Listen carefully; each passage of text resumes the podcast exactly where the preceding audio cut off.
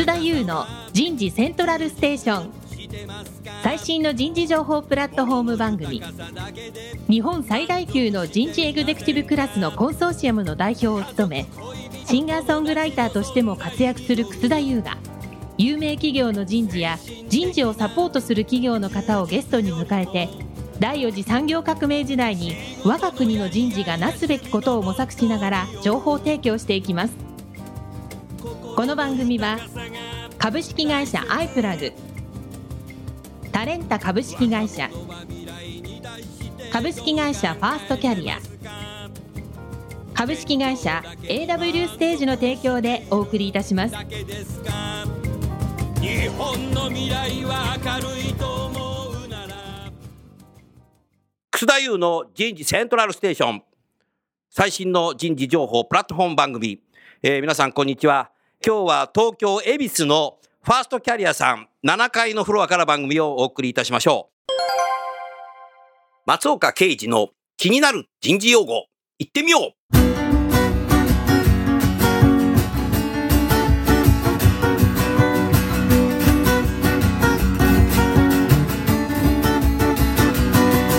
ウェルビーイング、ウェルビーイング。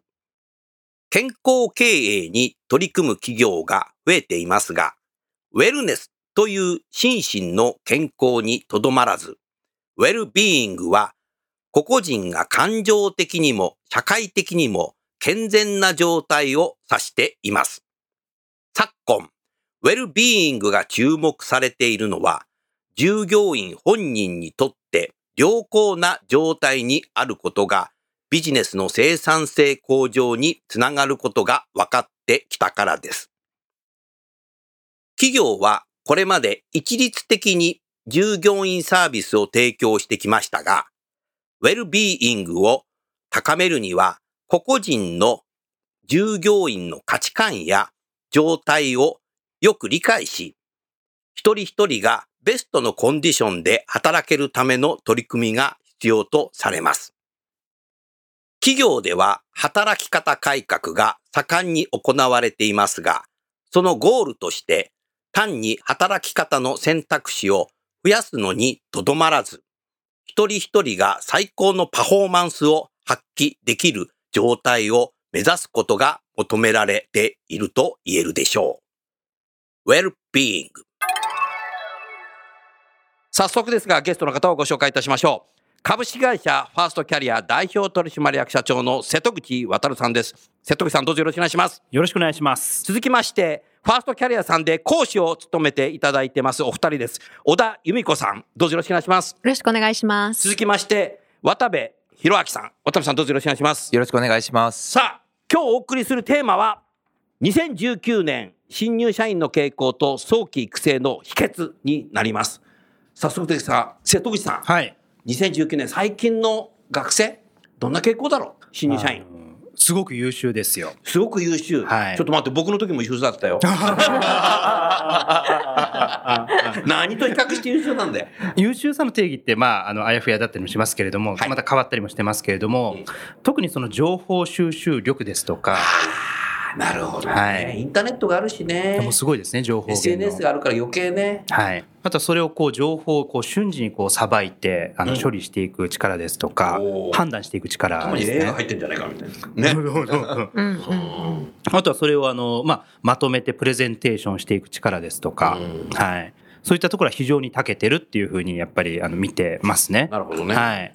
例えばさその情報収集力で重要なのは例えばさ小田さんさ、はい、情報を集めてきてそれを信じるかどうかっていうのもさ最近なんかなんとなくさこれなんかインチキなんじゃないかなみたいな、うんうんうん、そういうとこまで読める学生はいるの？その辺はやっぱり結構シビアに見てますね。うん。やっぱり企業から、ね、そうですね。だから企業から言われてることは自分たちをあの動かそうとしてるっていうような目で見ているので、うん、鵜呑みには決してしないですね。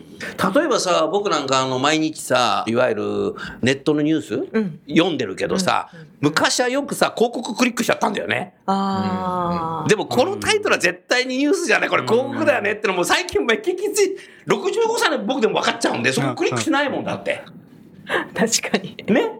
あるよね、ニュース見ててさ、うん。はい。ニュースのさ、いろんなさ、あの、トランプがどうとかさ、総理がどうとかあるんだけど、その下になんかあるんだけど、これはコマーシャルだな、みたいな、クリックいかねえぞ、みたいな。うんタップしねえぞみたいな。だからそういうやっぱり情報を選べて、またこれは広告だぞとか、はい。ちょっと違うぞって、そういう目利きもついてきたってことか。そうですね。ああ、なるほどね。あー他にはどうなの瀬戸口さん？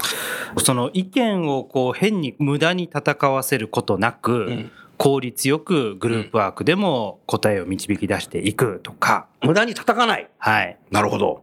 あとはお互い、その前提としてお互いをこう、いいねっていうことで認め合ったりですとか、はいそういったところは、まあ、長けてるというふうに言われてますし。なるほどね。はい、我々も見てますね。渡辺さんどうですか？実際それはありますね。やっぱりその共感とか同調みたいなところは結構強くてですね。なるほどその中で自分が突き抜けるとか競争するっていう性は少し前と比べると弱くなったっていうのはそれなんだろうね。いいねをしすぎてんのかな？いいねをしてますね。あの、いいねを押さないと、自分もいいねを押してもらえないっていうのがやっぱりあるですね。なるほど。いいねのワンオンワンなんだ。いいねの新しいですね。お返しみたいな。うん。え？うんねえ。あ、そうなんだ。ありますね。うん。なんか押してあげることが礼儀みたいな。そうですね。そ。うですね。なんか規範化しちゃってますよね。い。いねはね。もう。大体なんか読んでないのにみんないいね、バババババっていいね押す人いるよね。ありますね。いいね合戦になってるね。うん。だからなん。かよくない。中身の入ってないね。心がこもってないね。頭で押しちゃってん。だね。うん。そうでしょうね。うん。はい。そういうの多いん。だ。競争することっていうのは何今の学生、新入社員ってあんまり得意じゃないの？そうですね。あまり得意じゃないというか、そこに思考性を持ってる人が少なくなってきている。好まない。うん。それはなんかあの、今のその2019年に入ってくる方の特徴、まあ、ゆとりとかまあその学校教育の中での競争を別に競わせるっていうわけではなくて、まあそのグループの中でとか、コミュニティの中でどうやっていくか、まあ役割定義はしていくとはあるとは思うんですけれど、なるほど競ってどうこうっていうことは少なくなってきてるんじゃないのかなっていうのは感じますね。小田さんどうですか？そうですね。やっぱり競争心っていうのはそんなにないような気はしますね。たはだ、一方ですごい好きなそのスポーツの世界とか、ゲームの世界とゲか、ームで競うってのはいいんだ。すごい戦ってるでしょ。あゲームの中でね、うんバーチャルの中で戦うのはいいけバーチャルの中ですごど、くリリアルの中では、リアルでそうなんですよね。いいねをしてるだけなんだ。そう、リアルではいいね。そうすると、学生さ、夢持ってんのかな？あなたなんかほら、いろんな学校でさ、うんうんいろいろ大学生にさ、はい。接してること多いだろうけどさ。は、い。夢ですよね。うん。私それすごい気になってて、やっぱ毎年授業始まるときにエントリーシートに自分の夢って書いてもらうんですけど夢って書いてもらう。夢。あのなりたい職業なんですかっていうことで書いてもらうんですけどやっぱりこれなりたいって書ける子はいなくて、まあ、女の子だったらお嫁さんになりたいとかお嫁さんになりたいの書くの？男の子でも本当に人の それはないな。うん。でもたまたまにいますよ。上位校？上位校でもそうですねクラス同じぐらい。でもそうです上位校なんだはい、はい、上位校でもそうです上位校の学生で女性がお嫁さんになりたいって。意外旦那が大変だな。あんまりそういうことじゃなくてなでもね。働きたくないわけではなくてあ働きたくないわけではない。仕事は好きなことをやりたいからおお金の嫁さんになためにりたくても専業主婦になりたいわけじゃないんだな。ではないんですう。ん。お金のためにアクセク働くんじゃなくていつでも辞めれるしいつでも好きなことに動ける状態を結婚することによって担保してうんで自分は好きな仕事をやると。それやっぱ先進国だからさ、マズロー的なさ、もう住むとことか食うとことかっていうのはさ当たり前な時代なわけじゃない。うん。窓から隙間風入ってくるとかさ、今夜さ、飯夕飯ないのよみたいな、そういう家庭じゃないのでだだ多分そういう思考になってきちゃってんだろうね。うん。ね。やばいな、この日本。なるほど。うん、そうなんだ。そうすると、瀬戸口さんさ、はいそういうような思考の学生が増えてる中で、ええ新入社員研修、うん。内定者研修、はいどんなことを今、企業さんでやりたいっていうニーズと、あのファーストキャリアさんとしてさ、ソリューション、はい提供されてんの？そうですね。うちょっとその前提で、先ほどあの私、新入社員優秀ですよってお話をしたんですけども、やっぱりそのポジティブな面だけじゃなくて、ネガティブな面も言われていてですね。はい。で、そのネガティブな面のところをその解消するための施策をこう打ちたいんだってご相談をいただくことがありますと。うんうんで、ネガティブなところでいくと、まあ、例えば先ほどあの情報収集力に長けていてうん。判断力は早いってお話をしたんですけれども、うん。なんかこう100点を取ったならばそれ以上こう求めなくなっていくんですなるほど。その提示された課題とか指示されたことは全力で早い。けれどもそれ以上っていうのはなかなか出ていかない。だったりですとかなるほど。何かその前提がない、まあ、先ほどあのマズローの話もありましたけれども、あのそれが担保されていないような状況だと力がこう発揮できないっていうようなところであったりだとか、うん。あとはこう綺麗にまとまってるんだけれどもなんていうんでしょうこうエッジが効いてないみたいな声っていうのはやっぱり聞きますね。うんでその中でやっぱり企業さんから最近あの私たちがあのいただくオーダーとしてはやっぱり早期戦力化っていうところ、早期戦力かね。うん。まあ、あとはあのリテンション。リテンション。はいファーストキャリアさんってお客様大企業がすごく多いけど、はい大企業にリテンションと言葉なかったよ。うん誰も辞めないよみたいな。うん。それ当たり前だったからってこと。60歳まで。誰も辞めないみたいな。うん。リテンションって言葉なかったよね。まあ、あのこれ業種とかにもよりますけれども、3年で3割なんて話もあるじゃないですか、うん。こうやってあのもちろんあのいろんな規模の企業合わせての数ですけれども私があの聞く中ではですね、そこの比率ってそんなに変わらないんだと。なるほど。ただその内訳が変わってきているみたいな話はよく聞きます、うん。どういうふうに辞めていっちゃうの？あの以前は、うん例えば262の法則ってあの、うん。今それ自体がどうなのかって話もありますけどもあるけども。一旦あの262だとすると、はい。以前はその下の2の人たちが、まあ、自然淘汰されてやめていくっていうのが結構多かったと、今その逆に。それは成果主義の後始末だよ。うん、うん。だけど、だけど今はその上の2からと目している人から辞めていってしまうとその上の2がなんで辞めるのかね。僕の時代はさ、あの、上司が嫌だから辞めるってのが多かったけど。あーあ僕もそうだけどね、辞めたけど。これもあの、まあ、どこまでその、エグジットインタビューができるかっていうところにもよるんですけれども、なかなかこう難しいところもありますよね。ただあの、いろいろこう聞いていく中では、そのコミュニケーションっていうような問題よりも、この会社で先行きが見えないですとか、自分のそのキャリアを築いていくのに本当にふさわしい場所じゃないと思うですとか、力を発揮できないとか、そういったことの割合が増えてきていると。だからそういうことを言う若い人たちに、文化の時代からしょうがねえだろっていうのは、それは言葉、フィードバックになってないな。ん多分な。うん。だからやっぱり、ビジョンだとか明確にしていくってことも必要だけども、やっぱり将来何になりたいのか、どうしたいのかっていうことをやっぱり聞いてあげることもやっぱ重要なんだろうな。はい。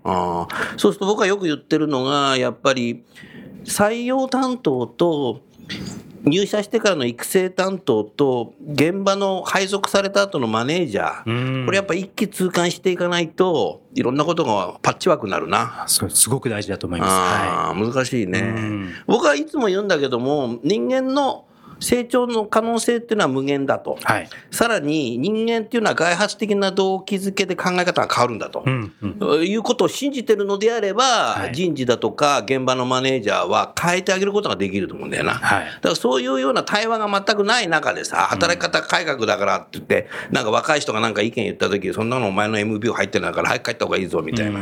まだ入社1、2年生ですそんなこと言ってんじゃねえよとかって言っちゃったらもうやめちゃうと思うんだけども、やっぱり将来についてお互いに語る場があるとかさ、はい。なんかそういうのがあるのと必要なんだろうな。でもやっぱそういう人っていうのはやっぱ先が見えないっていうとやっぱりなんかベンチャーに行っちゃったり起業したりするんだろうかな。どうなんだろまあ、実際そういう流れはあると思いますね。う。うん、あなたもそうじゃない。私もそうです。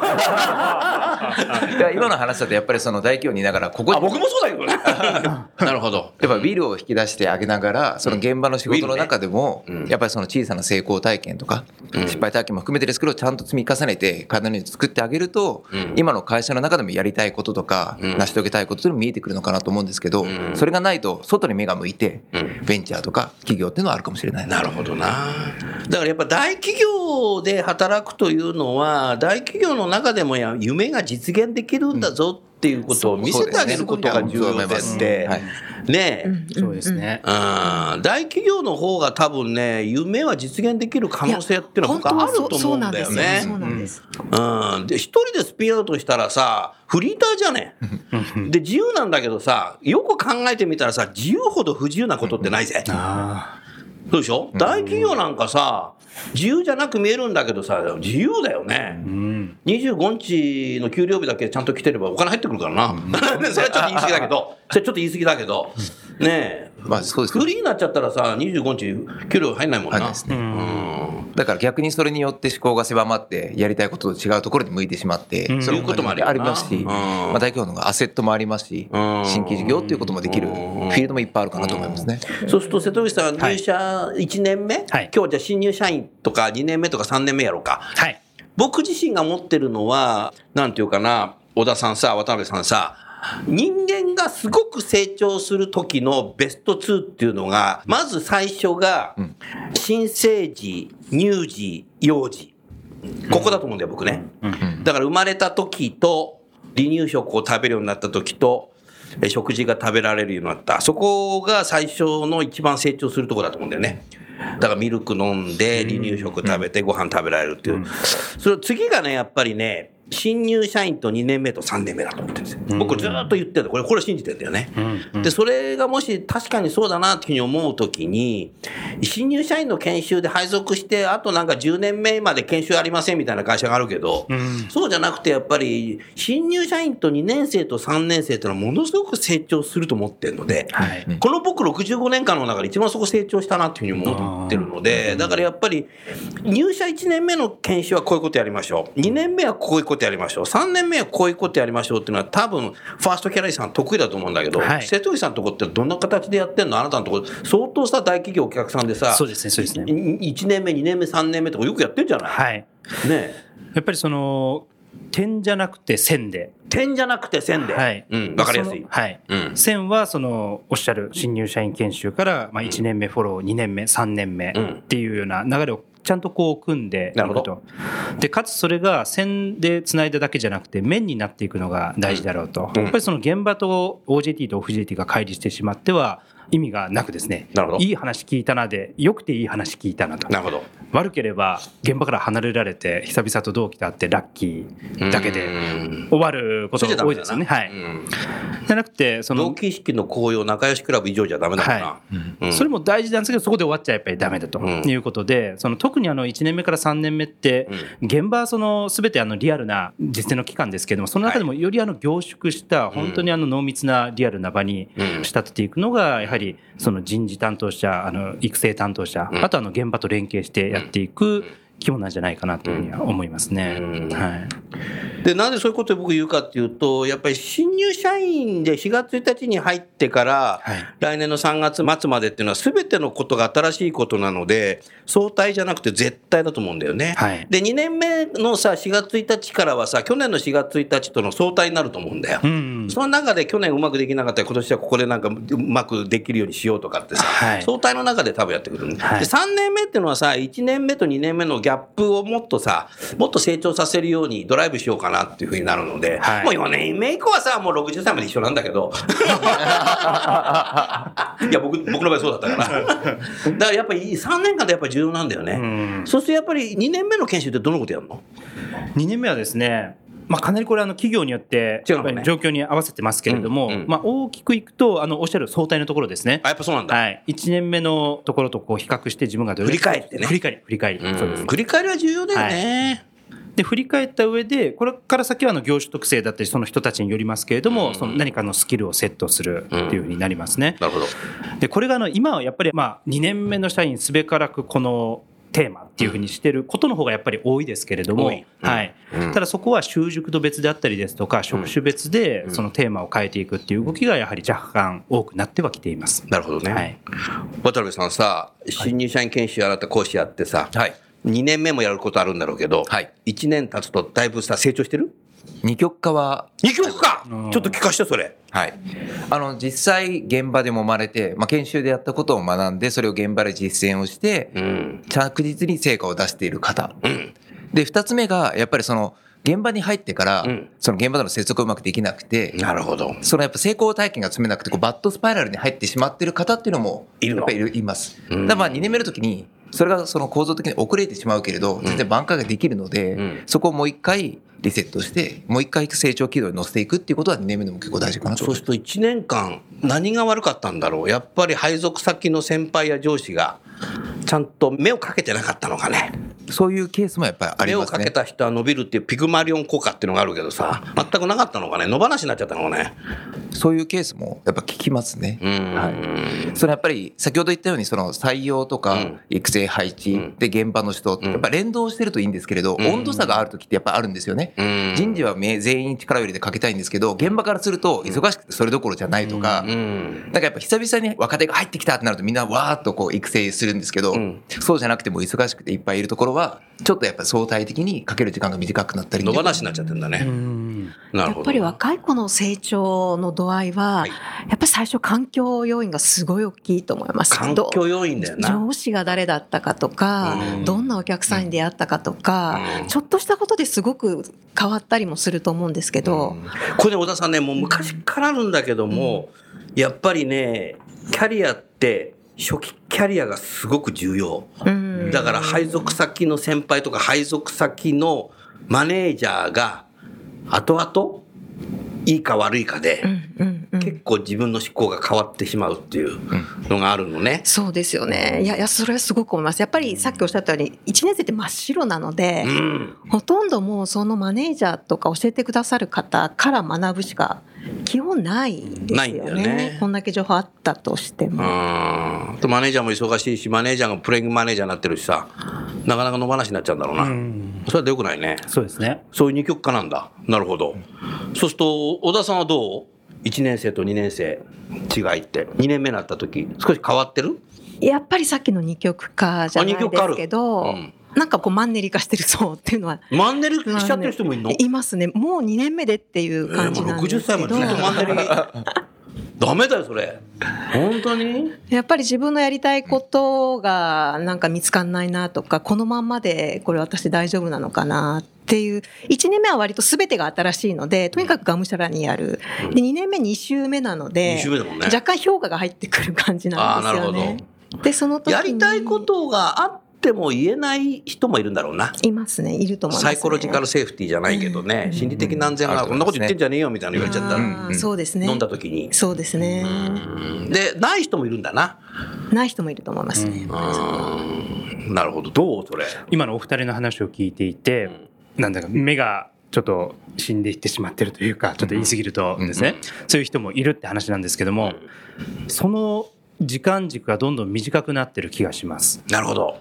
私もあのこの新入社員研修そして2年目3年目研修でも10年近くうん。あのこのファーストキャリアでは見てるわけなんですけれども、以前はですね例えばとあるメーカーさんではい。3年目研修をしましたと、うん。で入社の時には目キラキラしてるんですよ、うん。で3年目になったら現場にちょっとあの埋没してしまって目がちょっとあのくすんでしまってるというのがあったんですけれども、うん。でただそこの会社でうん。2年目と2年目の中頃に研修時期を変えたんですよ、そしたらまだ目が生き生きしていて、あ、このタイミングだったねっていうような話をして、どまあ、やってたんですね。で、うんただ、その会社さんだけじゃなくて、全体的にその3年目だったのが、あの、もっと2年目とか1年目とかもっと早い段階で、ちょっと見切ってしまってるというか、なるほど。はい、うんそういう傾向があるんじゃなかろうかなっていうふうにう思いますね。んやっぱりね、僕も聞いてて思ったけどね、やっぱり研修はね、目黒でやった方がいいよ。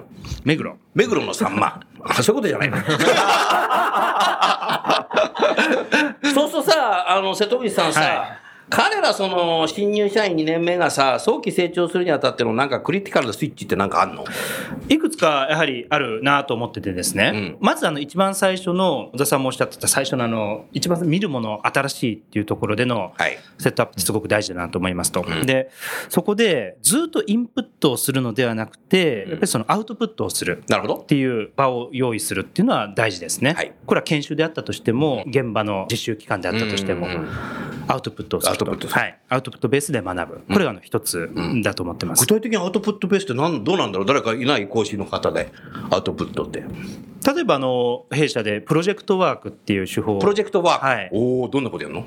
渡部さんどうですか？プロジェクトワーク。新入社員研修の時に、うん多分実際の現場で起こりうるケースとかをうん模擬的にやって、それが、うんまあその現場とか会社の求める基準に達するかどうかっていうのを厳しくフィードバックをしていく。へ模擬的にえ一。回やってみるっやってみるの？ていうのはありますよね。うみんな頭いいからそれにそういうの考えるの好きだろうね。うん。ただ情報を組み合わせてこれでいいやっていうものではなくて、うんあえて抽象的なテーマを出したりするんですよ。例えば例えば例えば。た例えばですけれども抽象的なんでいくと学生と社会人の違いとは何かわお学生証持ってない。社員証に変わる。あそんなことえクリティカルじゃないん。だ俺ダメだもう一回やり直そうあとはその会社の〇〇ウェイをうん。私たち新入社員が体現するならば何をすべきかとか。うん。でこれはあの答えが一つじゃないん。ですよね。確かにそうだはい。なので、付箋に書いててペタペタ入るね。あそうですそうですそうですでそこからあの議論がやっぱり起きていくん。ですよね自分はそう思うとか思わないとか抽象的であるがように解釈の幅も広いですからなるほどそこでコンフリクトが起なるほど。きていくと。はい、今あの小田さんの僕に対するフィードバックみたいにね。こういうの自由だよね。ドキッて。ネガティブフィードバックが日本人間を成長させる。いいねだけ教えてもダメだと。なるほどな。でもおそらくそういうプロジェクトワークみたいなことを通じて、その仕事って結局答えがないよねっていうところをきちんと腹落ちするっていうところと、あ、おっしゃる通りだね。そうあとはやっぱりその答えないんだけど、でもやってみないとダメだよねっていうところをやっぱりきちんと落とし込むっていうのは結構重要かなと思いますね。答えないんだけども、うん。あの呼吸じゃなくてみんなで意見違うんだけど、うん。でもやっぱこれだねってみんなでさそうそうそうう。ん。決めたことはちゃんとやろうっていうだから議論することが重要だよね、うん。っていうことを経験させるってことだよね。それ結構重要だと思ってまして、うん先ほどもその情報収集、スマホネイティブ時代なので、何でも調べてうん、まあそのいろんな情報は取れるんですけど、それは多分はめることはできなくて仕事において、なるほど。そのケースをみんなが自分がどう思うかっていうのを経験が掛け合って、うん答えを出していくプロセスを経験するっていうのは非常にいいことだなと思います。でも今のあなたあなたたちに言ってることってさ、ダイバーシティ、インクルージョンのさ、基礎の基礎だな。うん。うんな、うん、そうですね。うん。はい。インクルージョンするときは意見が違う人と話し合っていくっていうのがあるので、そういうことやっぱできていくことでやっぱり成長していくね、そういう人たちがね。はい。なんかなんか日本のダイバーシティってなんか男なの女なのかみたいなさ、うん。なんか見えるダイバーシティみたいなの多いんだけどさ、議論って見えないじゃん。はい。だから議論していくっていうのは重要なんだろうな。はい。それそれで最終的にじゃあこれにしようよって決断していくっていう。うん。そういうことをやっぱ経験させると、その中でやっぱ面白いの出てくんだよね。そうです。そうですね。あ、そういう考え方があるんだ。だったら、こいつと一緒にいたいなとかさ、なるわけですよ。ねえ。多分、そうだな。だから僕の言ってることになんかネガティブなフィードバックがバーってくれる、やっぱ小田さんと一緒に仕事したいなとかさ。多分そういうことなんじゃないかな。えああとそこですごく重要なのが、うんそのアウトプットして発表するときに、はい例えばその配属先の部長陣であったり時には役員陣だったり先輩方も来ること来ていただくことを推奨してるんですねなるほど。でそのアウトプットが誰かに貢献しているっていうのもすごくドライブになるんですよ、うんどういうことかっていうと会社での年月がこう経っていくと理想ですとかうん。そのウェイが自分にとってどうあるんだろうっていうのがちょっと見えなくなるタイミングも先輩に中でもあると思。うんですよね。なるほど。そういう人たちが来て新入社員がこうまっすぐに議論をしてうん。発表している姿を聞くと触発されたりするんですよう。ん。それって新入社員だからこそ出せるバリューというか価値であって、うんその会社に貢献してるっていうふうにも、まあ、あのなりますよね、うんそういうふうに位置づけられたならばあ自分たちもこういうふうに発信をして貢献して認められることってあるんだっていうふうになると、ぐっとドライブがかかりますね。なるほどね。はいなんかありますか？今の意見で。すごいやっぱりおお互いなんだろうなと思います、お互いうん学び合うっていうか。うんなんか新入社員若い人が学ぶ教えるじゃなくて、やっぱりお互い学び合うっていうことがすごく大切で。ウィンウィンだね。でさっきそうですねで3年目までがすごく成長ってお話あったと思うんですけど、今100年生きるじゃないですか。生きるらしいんだよ。俺まだ65歳だね。そうまだ僕はね。だもっともっとそう働かなくちゃいけないなと思うと、やっぱり学び続けなくちゃいけないなと思うんですよね。生涯学び続けるそう生涯生涯学び続けなくちゃいけない。うんだかなるほどねらマネージャーになったからもういいやじゃなくて、マネージャーもやっぱ若い人から学ぶ学ぶとうか。ん小田さんなんかもう働きながらさ、もうリカレント教育とさ、はい。並行してや生きてるよね。やってますはい生きてますこれすごいよね。すごいですね。うん。やっぱね、あなたはやっぱ生き方のロールモデルだよ。いやいや、なんでわ私もそんなに綺麗な感じでは、あいや、これあなたのキャリア見たらすごい綺麗だよ。ないんですけど、でも、文字が綺麗。あ、そうです。そういうことじゃなくて ね。失礼な。逆に言うとね、いろいろやってるので、なるほど。なんかうまくいかなかったらどうしようと思っても、それが全てじゃないじゃないですか。うんうん。そりゃそうだ。そうそうそうそう。だから、なんか、場所をいろいろ持っとくと、うんまあ、ある意味、どっかが回ってればまあいいかな。ああ、そういうことね。すごいね。瀬戸口さんさ、はいその2年目とか3年目の研修ってなんか相当盛り上がりそうだなっていうの今分かってきたんだけど、はい研修が終わってさ、次の日職場戻ったらさ、なんかまた暗い自分みたいのがさ、ね。っちゃうとさ、はいなんか形状記憶のようにさ、研修会場から普通のさ、いつもの暗い職場戻っちゃうとさ、はい。なんかもうなんか4年目になってもまだウィーみたいな、うん。なっちゃう。だからやっぱ職場の環境が重要だね。そうですね。なので、まあ、先ほどあの点から線ってお話ししましたけどもそれってあの研修の線の話を先ほど研修の線ね。話しましたがはい。その一つの研修をとってもその現場でのその状況がありうんで研修を境にして何か行動変容していくっていうところそのきっかけとして研修があるんだっていうそこのあの一つの研修も現場とのつながりの線を。描いていくっていうのがすごく大事だと思ってます。なるほどね。はい、うーん。そうだよね。何かある？実際あのファーストキャリアさんの研修ですと、はい。研修終わった後の結構アウトプットを出して、はい。まあそれを現場のうん。上司とかうん。先輩の方とかに見せて、やっぱりそのあやるのね。自分が何をやりたいのかとか、おう。どういう気持ちでいるのか、まあ普段その業務上の会話では出てこないところもうん、しっかり対話する時間を設けるってことを結構やってるんですね。なので現場での接続とか上司も改めてこういうことがやりたかったのかとか、うん。そういうことに再発見できたりとか、どういうところに力つけていくのかみたいなのが分かるので、そういう接続とかいうのは非常に丁寧にやってるなっていう感じはしますね。一方、上司も大変だな。大変ですただやっぱりそこあの時間かけたらかけただけすごくいい効果はありますし、やうん。っぱりご依頼いただくこと多くなりましたね以前はその研修1日とかあの2日とかがまあ基本だったんですけれども事前学習ですとか事前のこういう動線を作りたいもしくはあの事後でまああの課題もそうですし上司とのコミュニケーションをこういうふうにしたいんでこういうシートも一緒にっていうようなそういうオーダーが相当もう大多数になってきて大多数なの。はいうん。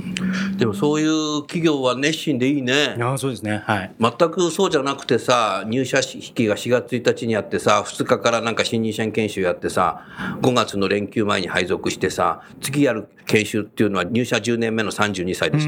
結構そういうのがあってさ、結構野放しでなんかさ、はい。糸の切れたタコみたいになっちゃって、うん。それじゃ戻ってこないよね。はい。うん、それじゃダメだね、はい。やっぱりきちっとやっぱり3年間はちゃんとね、鉄を熱いうちに打てって言うけど、はい。やっぱやっていかないといけないんだろうな。うん。でもそういう企業っていうのはやっぱ4年ぐらい経った時成長するんだろうな。そうですね。ねで今の若手はその石の上にも3年っていうのは通用しないとえ。え、石上3年？通用しないの？通用しないですそんなに待てないって待てないってありますね。そうなんだ。うん。ただその1年目2年目でしっかりその人事もそうですし現場もそうですし他の周りの先輩方もあのちゃんと見てるよっていうようなところだったりだとかそういうのがあると、まあ、先ほど渡部さんがおっしゃったような小さな成功っていうのもありますそういうのが積んでいけて4年間ちゃんとあのここでやっていこうってなって結果的に大きく成長したっていうことにはなるんじゃないかとは思います。だまあ承認欲求が強いっていうのはあるんだろうな、うんただ承認欲求は強いけどもいいね欲求じゃダメなんだよいいねだけもらってればいいってことじゃないんだろうな。だからやっぱり、ワンオンワンコミュニケーションだとか、きちっとやっぱり現場の周囲の人とかマネージャーとかが対話を持つっていうことはやっぱり必要になってくるね。うん。これね、僕すごく思ってるのは、もう日本中のさ、大企業が、在宅勤務 OK になってくるとさ、はい。新入社員はまだ在宅勤務はちょっと待っててみたいな形で会社にいるんだけどさ、はい。先輩たちがみんな在宅しちゃうからさ、うん。誰も声かける人いなくなっちゃってさ、あなんか、だから良くないね。ーうん。うん。そこね、ちゃんとさ、ファーストキャリアさんさ、はい。セルムさんと組んでさ、やっぱり遠隔にいるうん。上司と部下、はい。どういうふうにやるかっていうこともさ、研修なのかさ、仕組みなのか分かんないけど、やってあげないとさ、そうですねあーなんか先輩たちでもみんな家で仕事してさ、新入社員だけで会社来てさ、え、誰もいないんだけどって。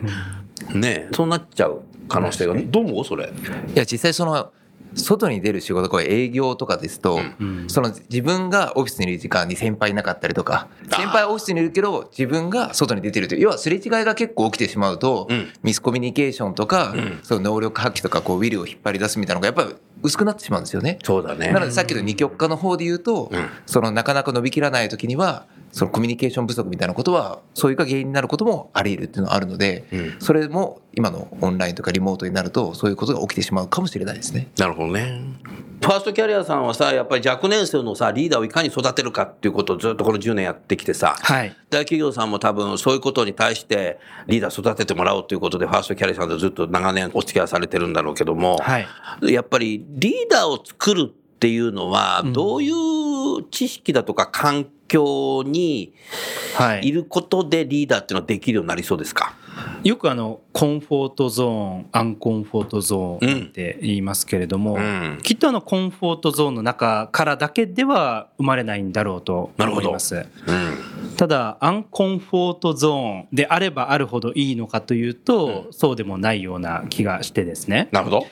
そういったあの何も用意がされてないお膳立てがない周りのあのサポートもない逆境の中でリーダーシップを発揮する人。こういう人はあの昔もいましたし、うん。今もいることはいると思うんですよ、はい。ただそういう人ってやっぱり稀有であって、うんうん。先ほどもあの小田さんや渡部さんがおっしゃってたような近年のその若手の傾向っていうのもありますと、はい。やっぱり右肩上がりの時代じゃない中で、うん。そんな中でこうチャレンジしろよって言っても結構酷ですよね。うん。一つの失敗が結構後々まで響くとか、知事が万事みたいなやつ。ネットで拡散されますからね、永久に、はい、確かに。まあ、そういった中では、アンコンフォートゾーンに行けというのは結構酷で、うんただ、コンフォートゾーンとアンコンフォートの間のこの、なんて言うんでしょう、うんエッジというか、境界線というか、どちらも入り混じりのカオスの状態というかですね、なるほどそこをうまくうんデザインするというのが、今の世の中で若手をこうリーダーに。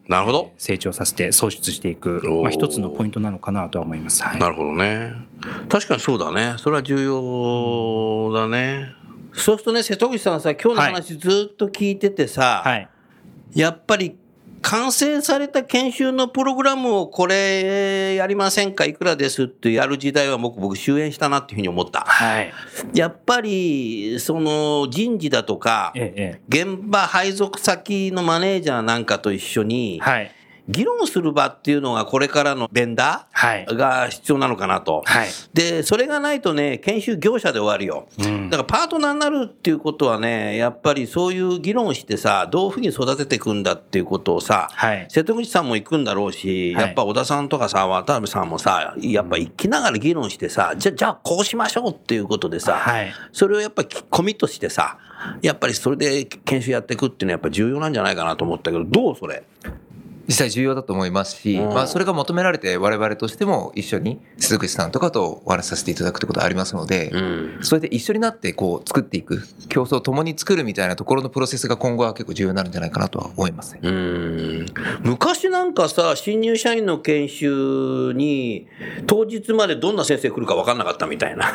よくあったけど、でもそれでもよかったんで。だから新入社員の研修がさ、なんかさ、マナーを教えるとかさ、はいなんかアリバイだったんだよな。セレモニー的な研修が多かったんだよ。うん。でもこれからはさ、やっぱりその、先生の本気度がさ、そこの企業の人事部長とかさ、配属される先輩が、うわ、そういうのやってほしいんですよってさ、人事課とか現場の側で、じゃあ、じゃあ僕それやりますよって、ね、言えれば、あなたたち自身もその本気でやるだろうから、そういうふうにしてやっぱ一体になってさ、ん。やっぱやるのがさ、まさに点から線から面じゃん、それ。そうですね。面でやるってこと、どうそれ？それは素晴らしいと思いますね。そこがやっぱね、差別化になるね。うん。なんかこのプログラムで当日どんな先生来るか分かんないけどとりあえず行きますから4月2日からみたいな、うん。それそういうの結構多かったんだよね、うん誰来るんだろうなみたいな、そうですね。だから我々も特定のプログラムを提供する、そのパーツを提供するっていうよりも、うん。まあどんな人たちがいてどういうふうなことで悩んでてみたいなところも含めて、うん。で一方で会社はこういうふうに進もうとしていて、こういうことを達成したいと思ってる。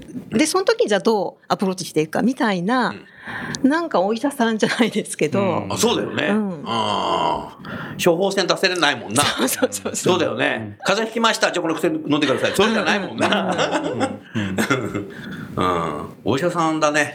そうですね。あの、草田先生、そうおっしゃっていただくのはすごく、あの、嬉しいなっていうふうに思いました。うん。やっぱりあの、さっきあの、点線面ってお話をしましたけれども、うん。そのお客様のその企業の中でも、例えば採用、育成、そして現場っていうのがそれぞれ部分最適してるのではなくて、一気通貫して全体最適っていうこともありますし、それがあの面になると思いますし、そこの面の中に、まあ、我々のようなベンダーだったりそこであの前線で受講者と接している講師の方だったりっていうのも面のキャラクターの一人として入っていけるならばすごくあのいい議論ができて未来のリーダー創出につながるんじゃないかなというふうに思ってます。素晴らしいね。だから僕はさこのファーストキャリアさんの社名がさはい。やっぱファーストキャリアって僕大好きでさはい今日初めてさその素晴らしさがさ実態が分かったよ。初めて。初めて？今までね、3年間何やってたんですか？いや、でもね、それは重要だよね。で、でさ、やっぱファーストキャリアのすごいな4年生、5年生、マネージャーからはさ、その親会社のセルフに引き継いでいけばいいわけ。はい。そういうパイプラインができてんだよ。そうですねはい。ね、だからやっぱそういうふうに一気通貫してやっぱりやっていくっていうのが大企業の中で成長していく、はい。一つのさパイプラインなんじゃないかなっていう、そんなふうに思いましたね。田村彩の健康ポイント。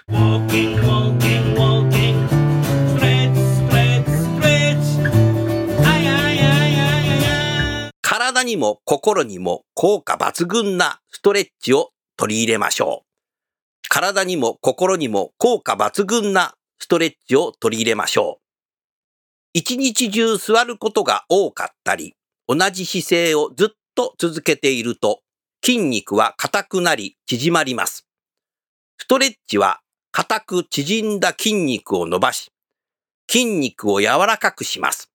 筋肉が柔らかくなると血流が促進され、酸素や栄養素が供給されるため、体は活性化し、体内の老廃物や余分な水分が取り除かれます。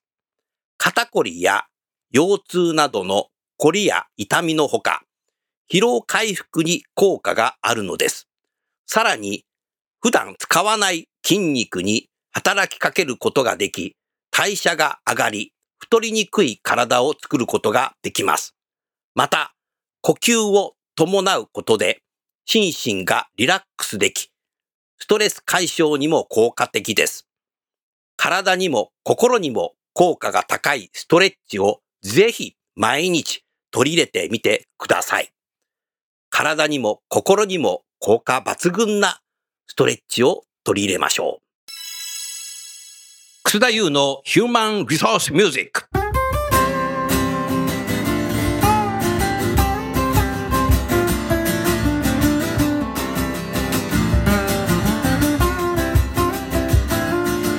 今日お送りする曲は、育ててますか？プール人材。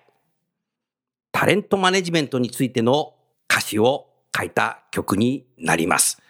えー今日は私のアルバムの中からお送りしますが、2016年5月20日、お茶の水のライブハウス、カカドゥで演奏したライブの演奏をですね、お送りしたいと思います。それでは聴いてください。育ててますか？プル人材。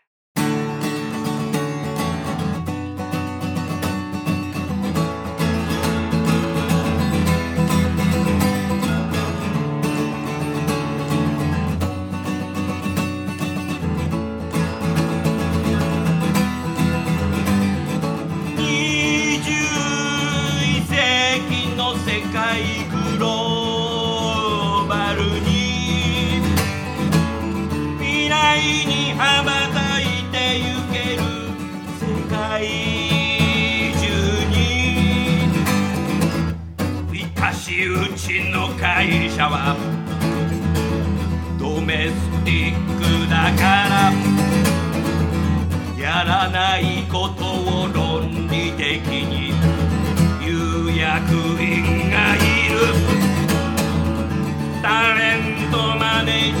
ャー計算ソフトで管理しているだけでそれ茶をくれるばかり。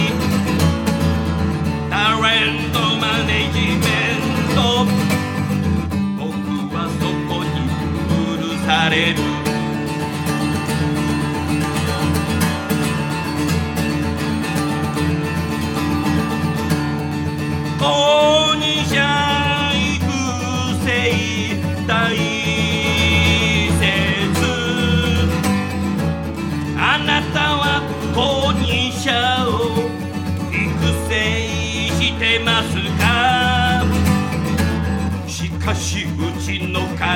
は部長が本部長になれば課長は自動的に部長になれる。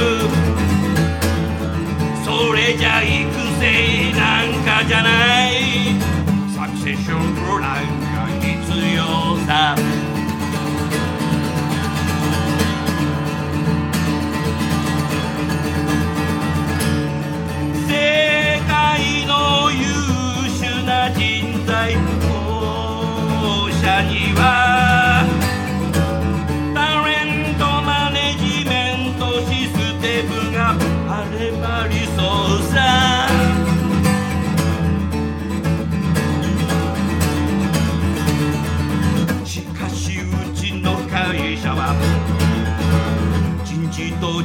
上司進まない。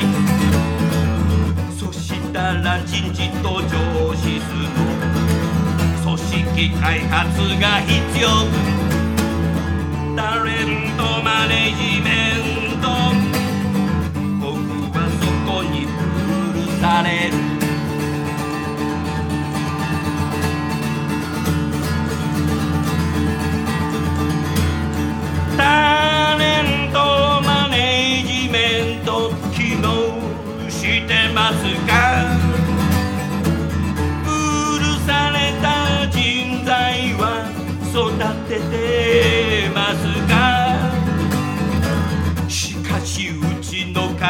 はプール人材プールでゆでがいる。それじゃタレントが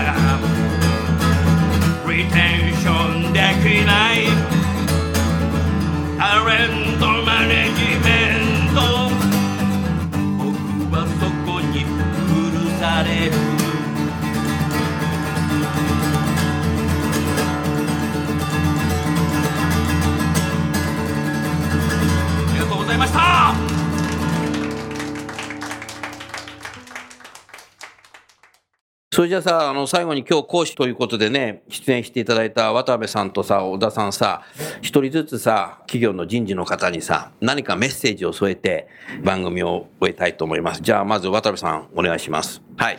ファーストキャリアさんの企業理念で、私結構好きだなと思うのは、若者が変わると未来が変わる。おおで要は新入社員とか若手が変わっていくと、ミドルも上も、まあ、エグゼクティブももちろん変わってきますし、そうすると会社も変わるし、会社が変われば社会が変わると思ってるんですね。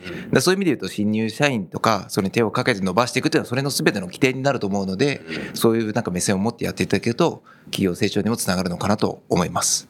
それはもう渡部さんさ、新入社員ってさ、将来の社長候補だよ。そうですね。考えてみたら。うんうんでだからやっぱそれ重要だよね。重要ですねぶれないでやっていくっていうのはね、うんはいい、い言葉ありがとうございました。じゃあ最後に太田さんいかがですか？そうですね私はやっぱり最初の入社後3年間っていうのを、まあ、どういうふうに育てていくかっていうところでいろんな環境が変わる中でなんか今の若者はとかゆとり世代はとかっていう決してポジティブはない言葉で語られる部分もある中で、はい本当にその子たちの可能性をどこまで信じられるかっていうところと、それを本当に一対一で向き合ってみながらその良さをいかにこう引き出してあげるっていうのを本当愚直に続けられるかどうかっていうのはすごく重要なんじゃないかなと思いますね。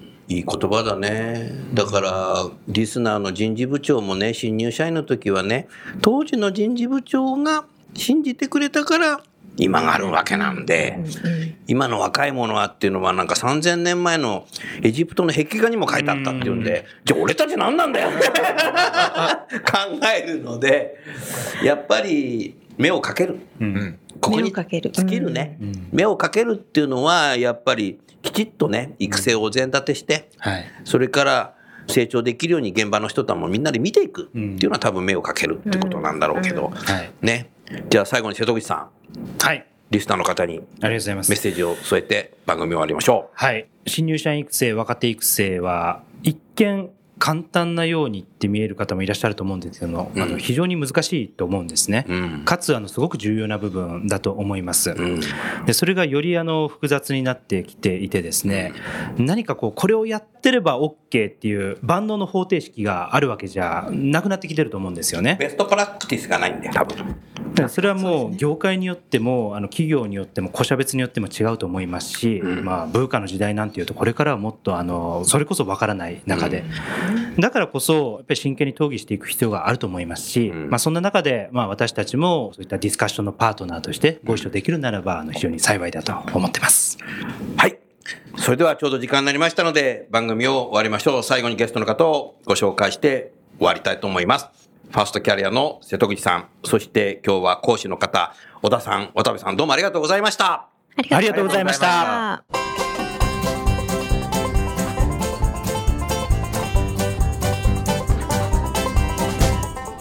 の番組はいかがでしたか？楠田優のサードアルバムの中から「輝け飛び出せグローバル人材」とともにお別れです。この番組は企業から学生に直接オファーを送ることができる新卒向けダイレクトリクルーティングサービスを提供する株式会社アイプラグ。ワークハッピーな世の中を作るをミッションとし世界の HR テクノロジーを日本市場に展開するタレンタ株式会社。若きリーダーたちの可能性を引き出し企業と社会の成長に還元する株式会社ファーストキャリア。職場でできるストレッチと質の高いウォーキングを提供する健康経営サポート企業の株式会社 AW ステージの提供でお送りいたしました。それでは次回もお楽しみに届けてゆこう